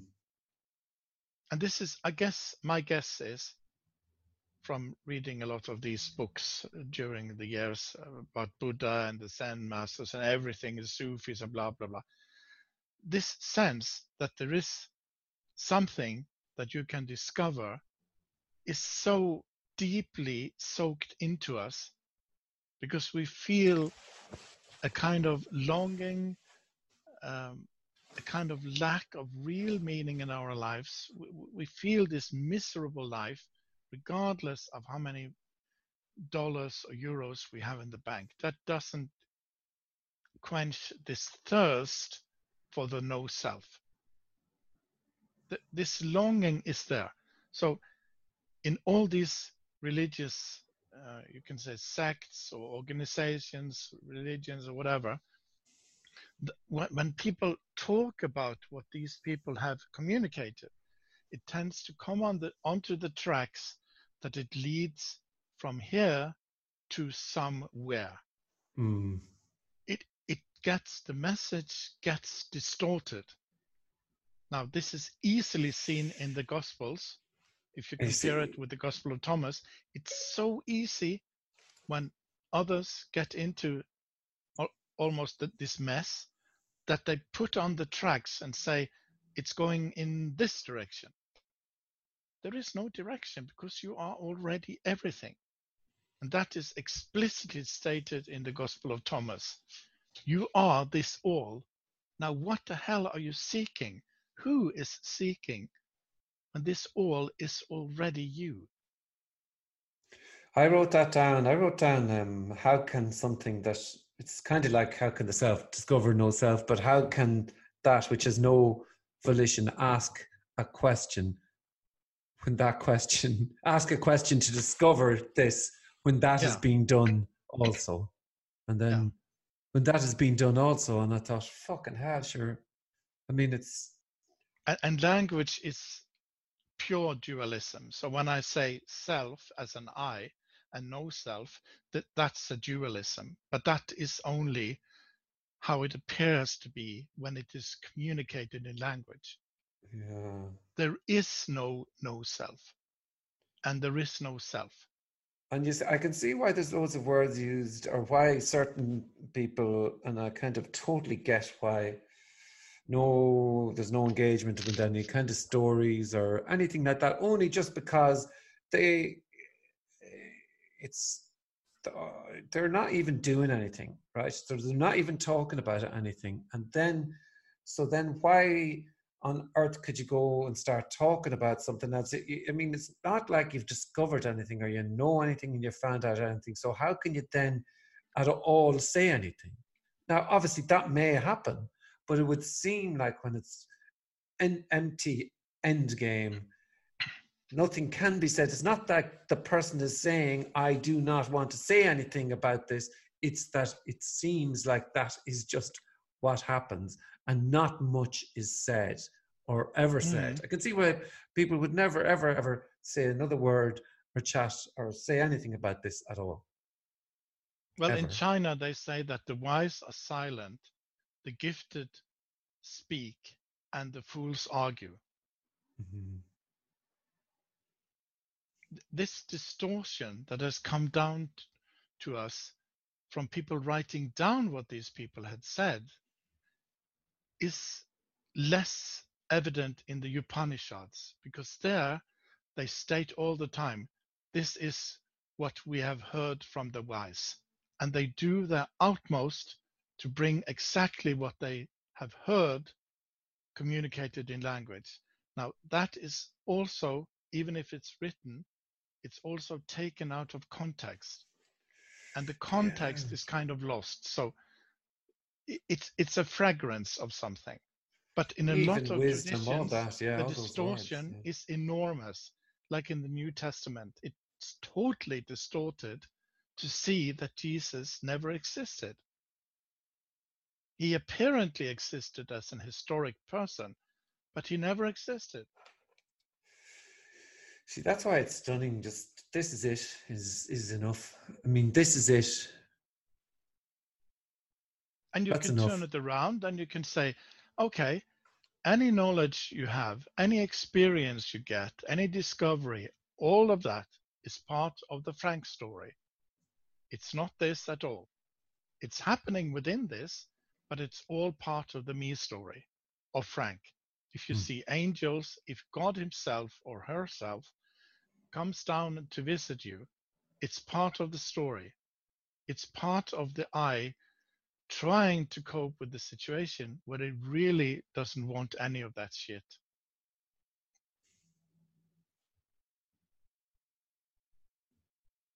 It's seeking for its own absence, and that is an impossibility. Yeah.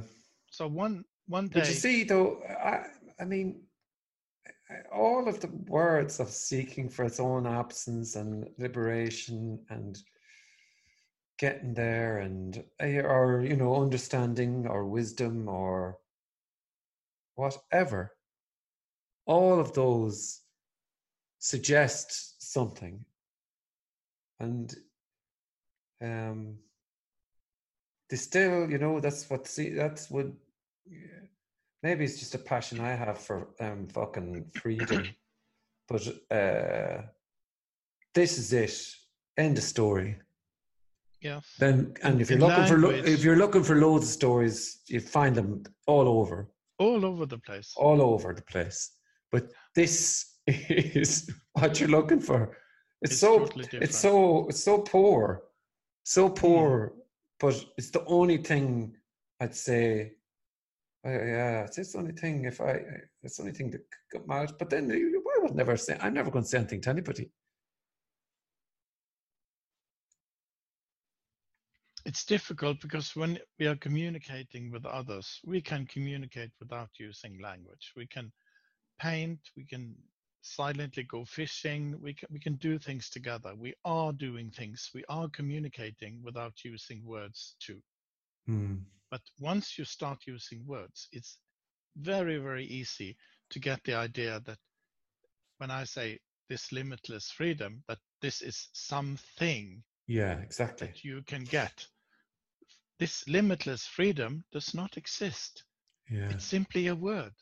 But I But- like that word much better than other words.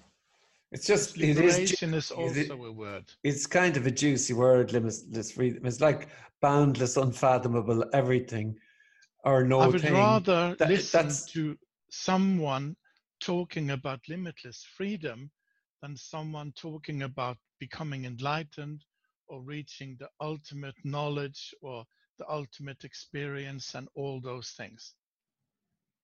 Real, I mean, those that I take my the liberty to call real people in the sense that they don't exist, they talk about limitless freedom.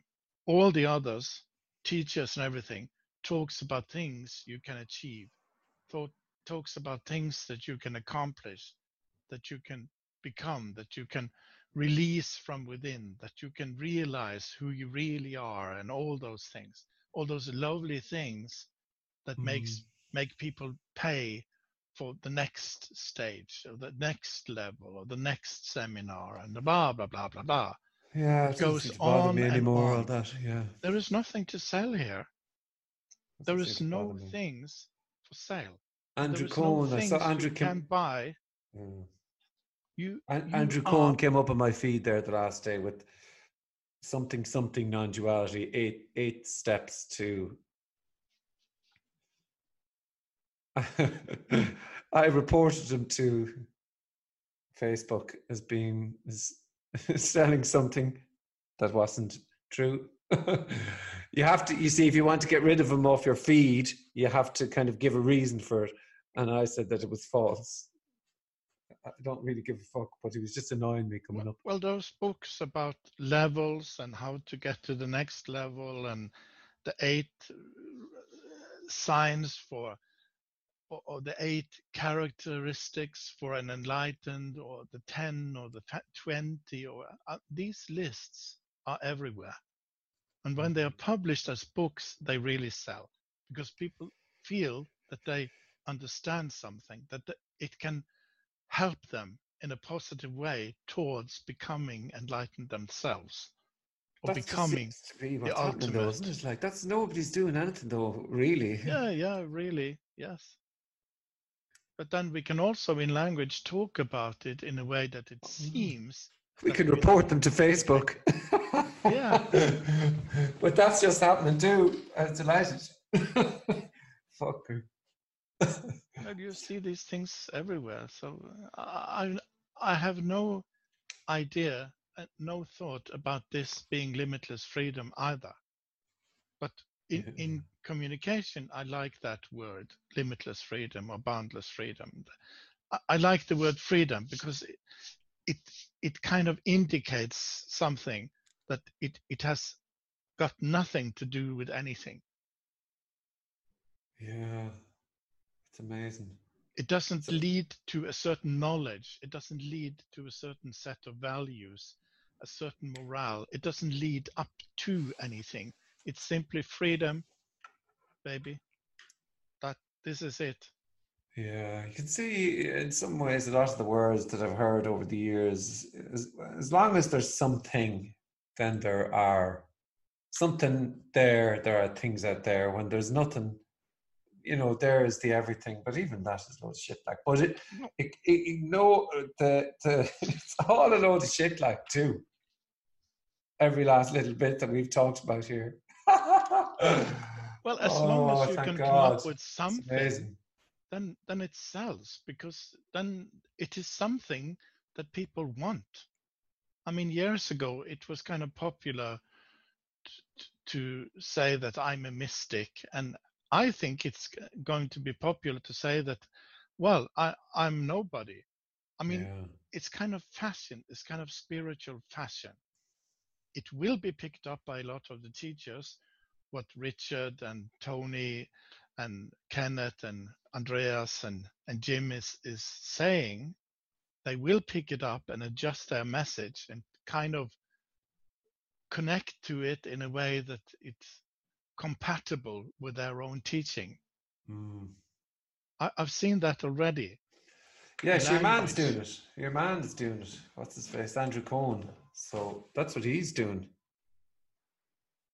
Um, the, the universally enlightened. Oh, some lark, yeah, some course that he's doing. I was, I was going to see could I find. I mean, it. he's the he's the first one in the whole history of mankind who has become universally enlightened. Yeah, Buddha was only enlightened. Fucking good luck to him, man. Isn't he, he's great. I mean, if somebody else wants to join him on that trip, uh, go ahead. I mean, yeah, yeah. how much more stupid can it get? How much more ignorant can it get? It's absolutely, totally absurd what he's saying. Oh yeah, it's called Intersubjective Non-Duality Eight-Part Course. Sure. Uh, look. Well, non-duality is just a word. It's, it's just a word. It doesn't exist. Anyway.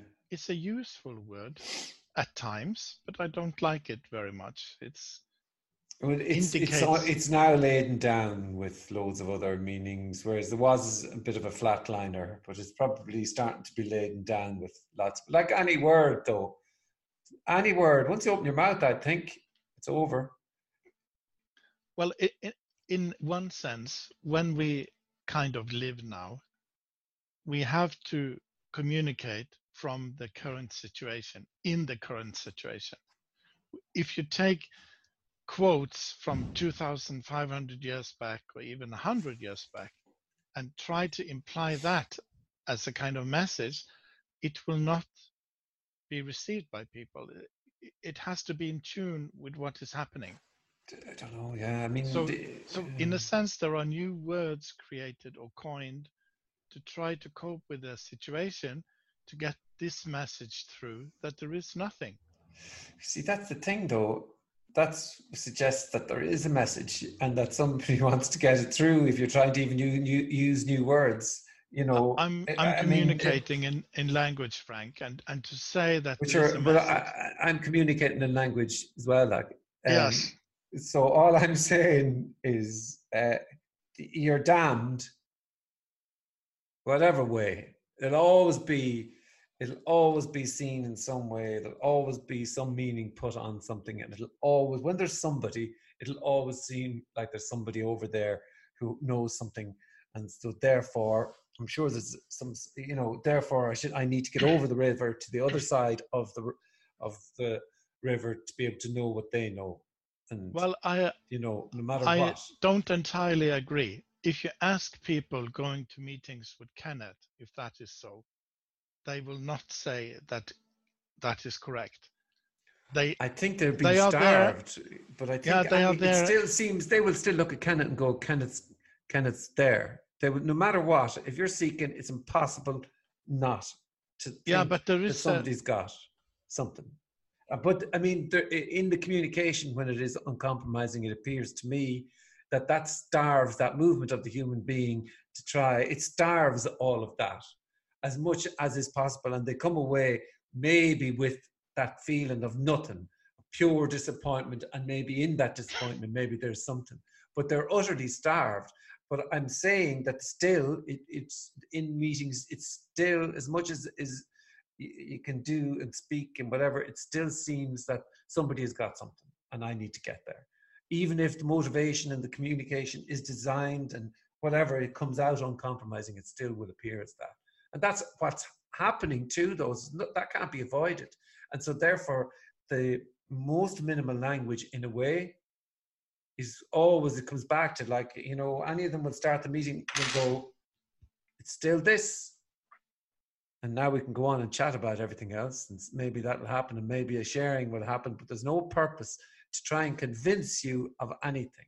because Yes, it's already part of- over. yes, as a part of the the still ongoing seeking, because their I sense is still there.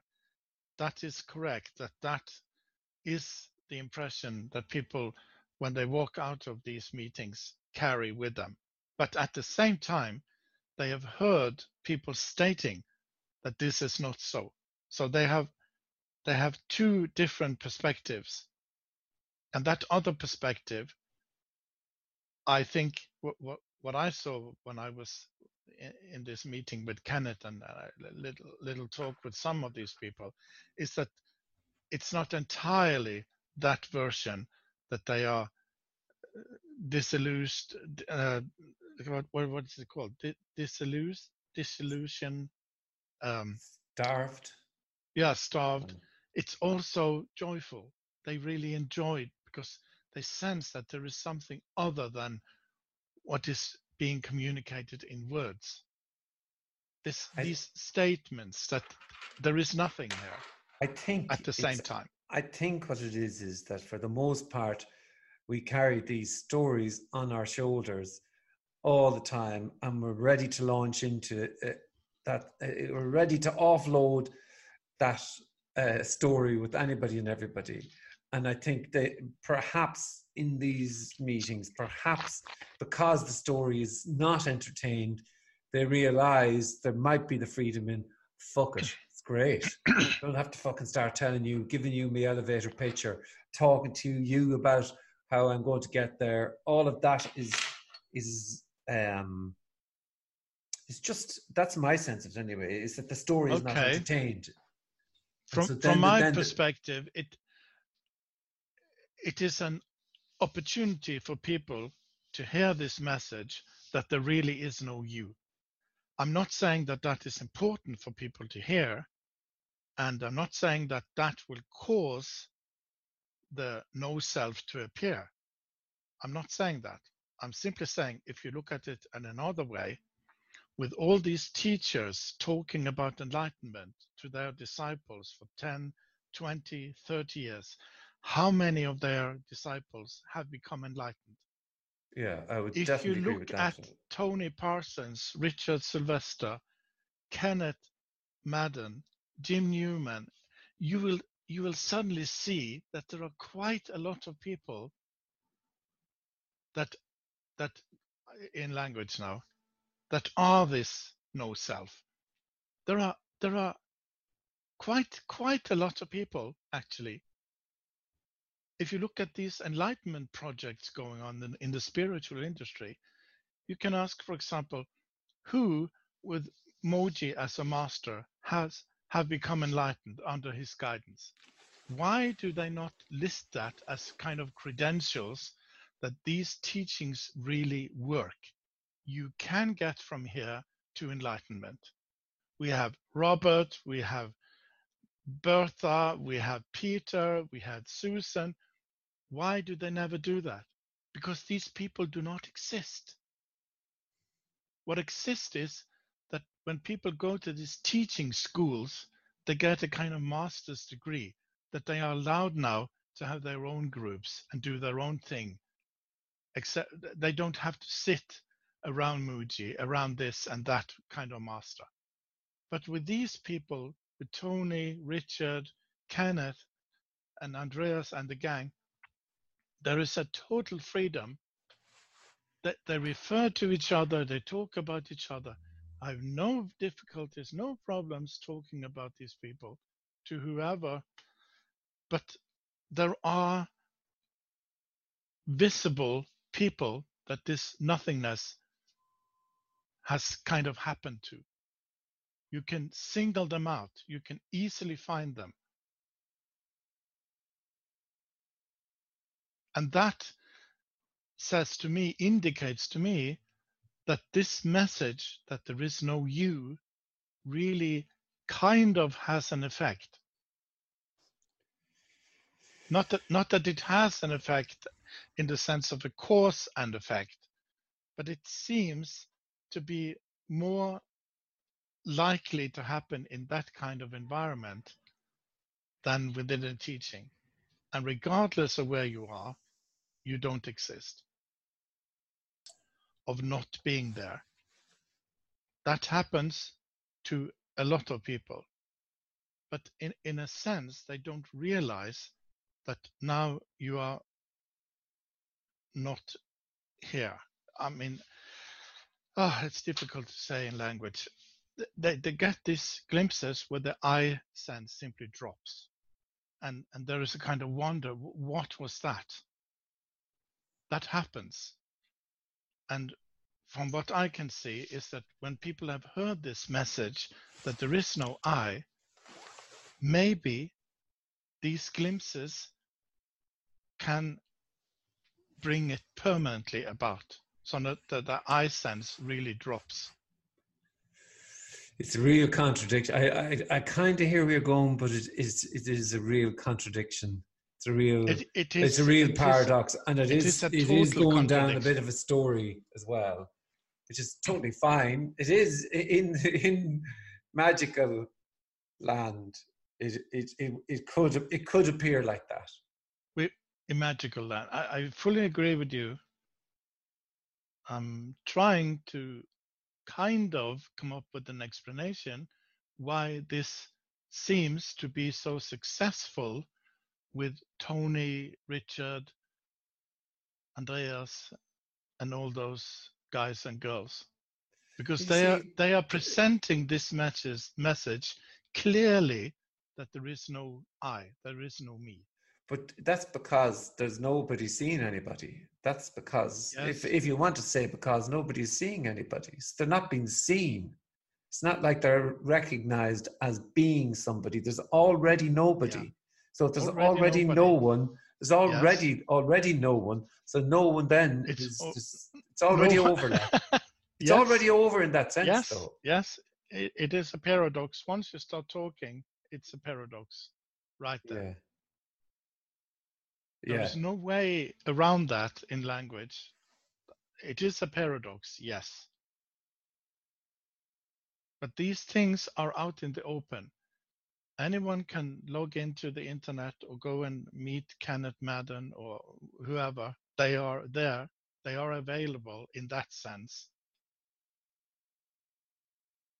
It's it, it seems like this sort uh, that uh, the agenda uh, agendaless message is out there, again a bit of a st- agendalessness yes total agendalessness there is no agenda and maybe that's felt. Maybe that's felt, and maybe you could you see using words like unconditional love, but maybe that is because there's no conditions put on anybody to be anything, you know. Um, and it's just it's life is uh, seen. So then, how can somebody be entertained? 'Cause there is no one already. It's already seen. Like it's Uh, already it's sim- over for it's simply uh, funny it, it's already fun. over for everyone, like, isn't it? It's already this.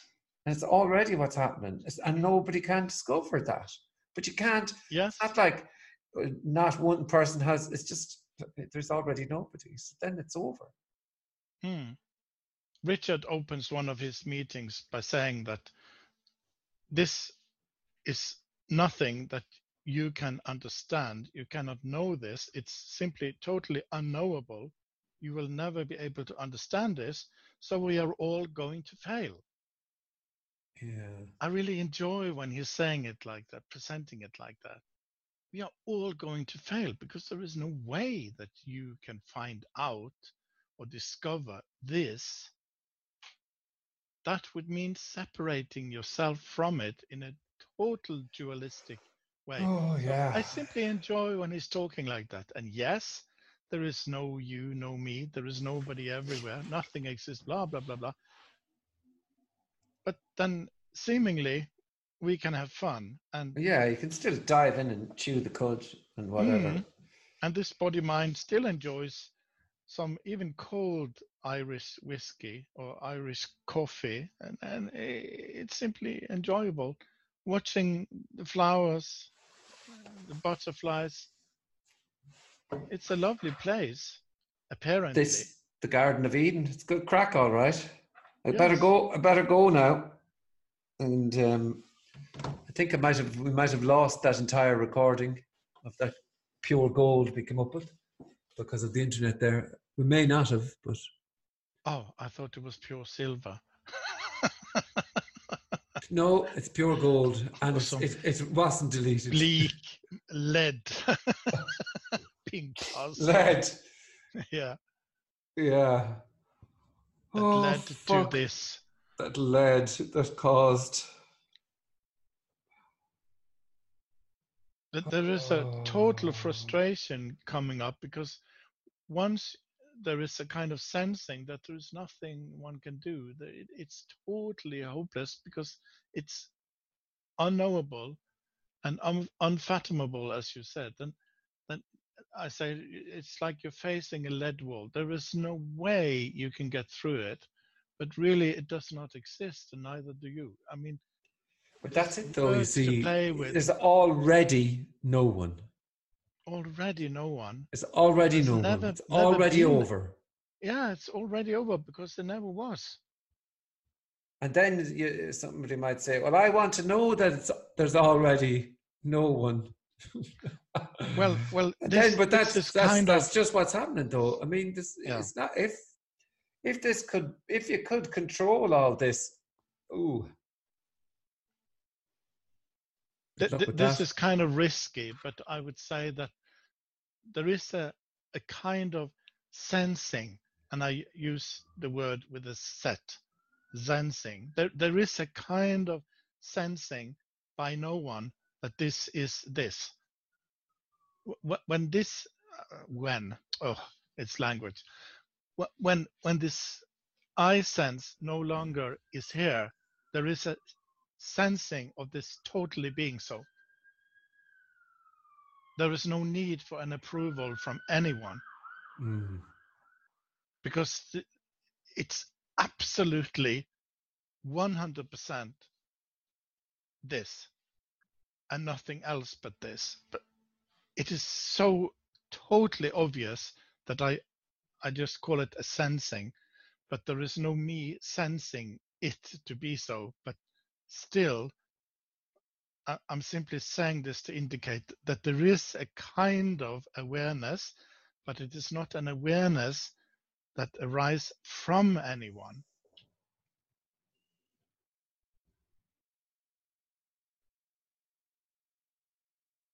And that's a really fucking stupid thing to say, really. But yeah, it's it's language.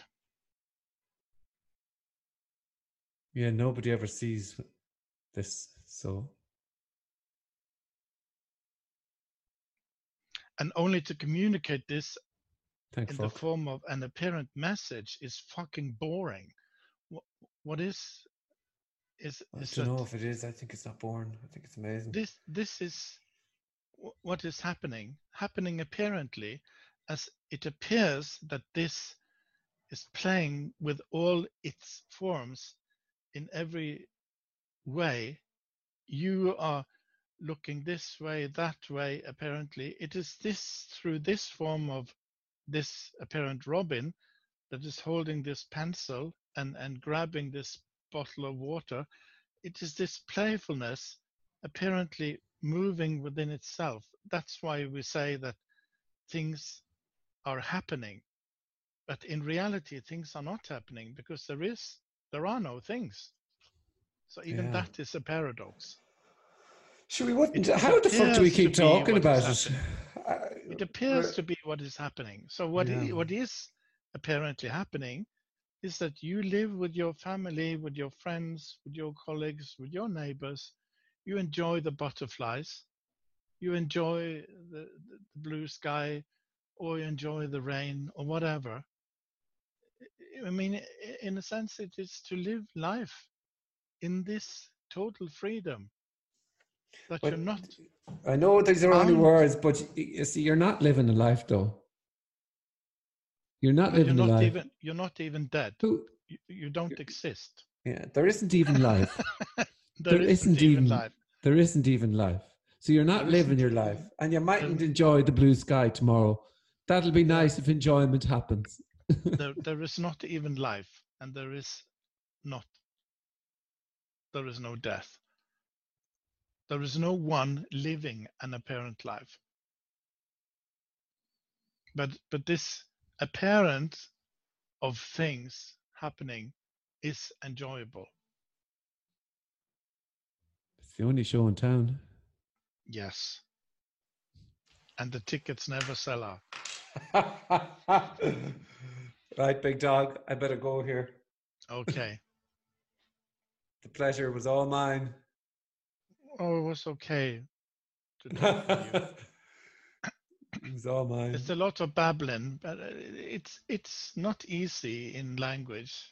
But you see and understand that uh, the complications arise from using language most of the time. I think the complications arise when there's somebody. Otherwise,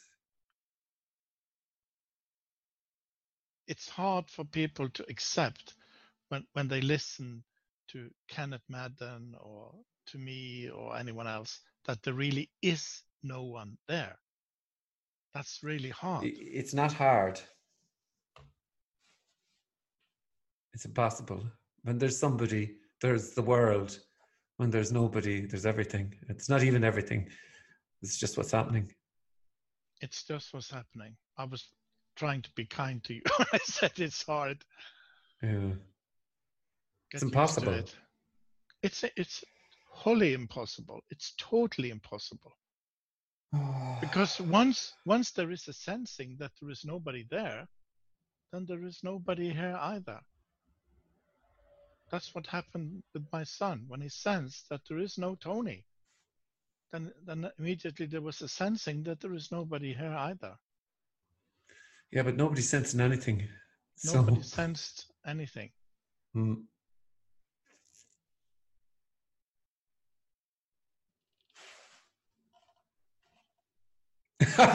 Fuck you too.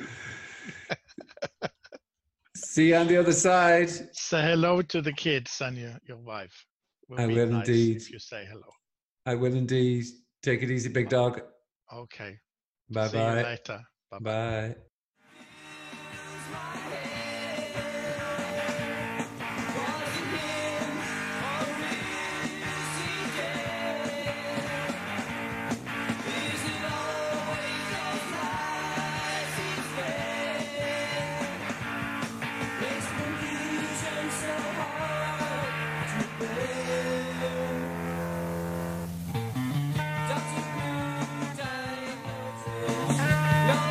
Hi, if you like the conversation that I just had and you'd like more, please hit the subscribe button. Thank you.